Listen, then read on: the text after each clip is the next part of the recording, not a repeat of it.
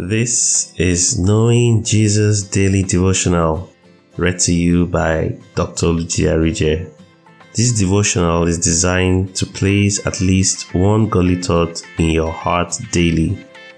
It follows a thematic study of the Word with additional chapter by chapter daily Bible reading suggestions.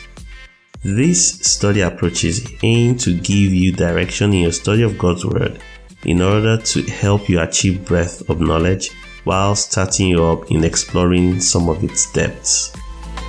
Psalm 27 verse 6 says, When you said, Seek my face, my heart said to you, Your face, Lord, I will seek. Have a blessed time considering God's Word today.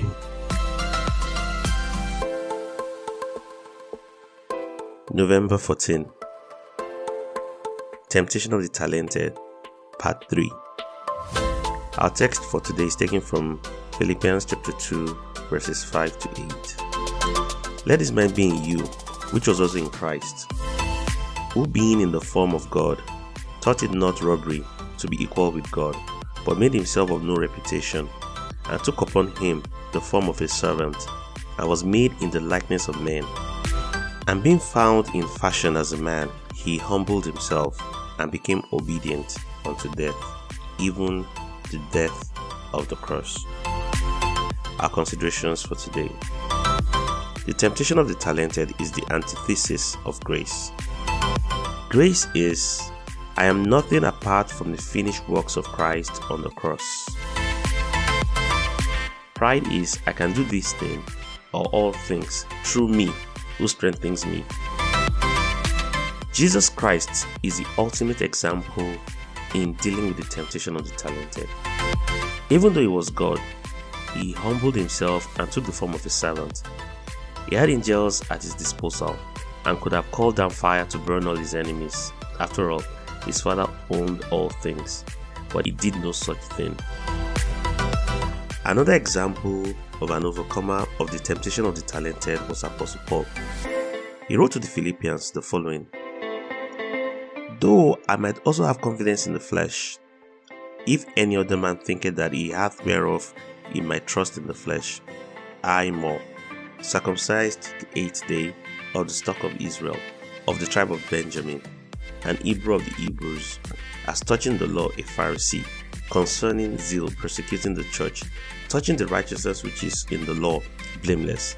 But what things were gained to me, those I counted loss for Christ. Yea, doubtless, and I count all things but loss for the excellency of the knowledge of Christ Jesus my Lord, for whom I have suffered the loss of all things, and do count them but dung, that I may win Christ, and be found in him, not having mine own righteousness, which is of the law, but that which is through the faith of Christ, the righteousness which is of God by faith, that I might know him, and the power of his resurrection, and the fellowship of his sufferings being made conformable unto his death, if by any means I might attain unto the resurrection of the dead. Not as though I had already attained, either were already perfect, but I follow after, if that I may apprehend that for which also I am apprehended of Christ.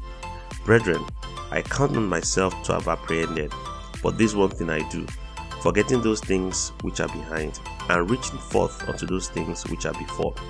I press toward the mark for the prize of the high calling of God in Christ Jesus. Philippians chapter 3 verses 4 to 14. The temptation of the talented breeds the smartest person in the room syndrome. This syndrome is characterized by bloated confidence, irrespective of one's competence, and pride.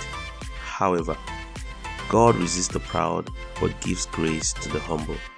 May you never get into a position in life where God resists you Remember that popular saying, pride goes before a fall. It actually comes from the scriptures in Proverbs chapter 16, verse 18. Another adage goes thus Whatever goes up must come down. This is an apt description of the life of those who succumb to the temptation of the talented. It is only a matter of time they will go flat on the floor.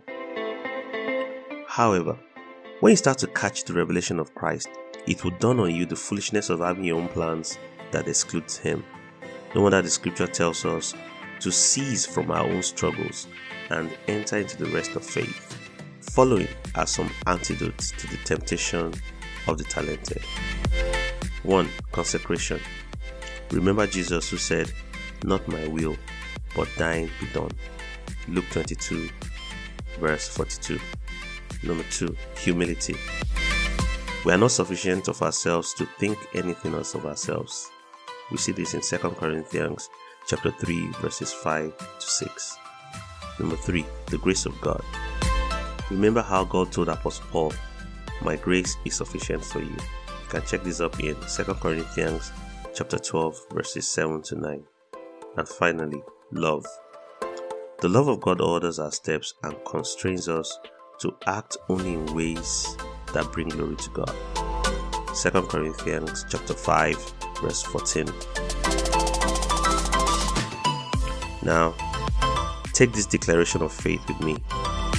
Lord, I thank you because I do not succumb to pride, but I humble myself before you till you lift me up. I know that your grace is sufficient for me.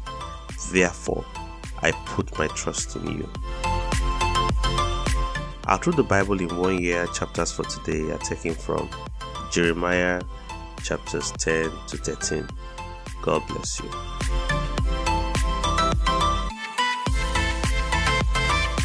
I believe you were blessed by the consideration of God's Word. Don't forget to read the Through the Bible in One Year chapters for today. Join Dr. Arije again tomorrow as we get to know Jesus daily.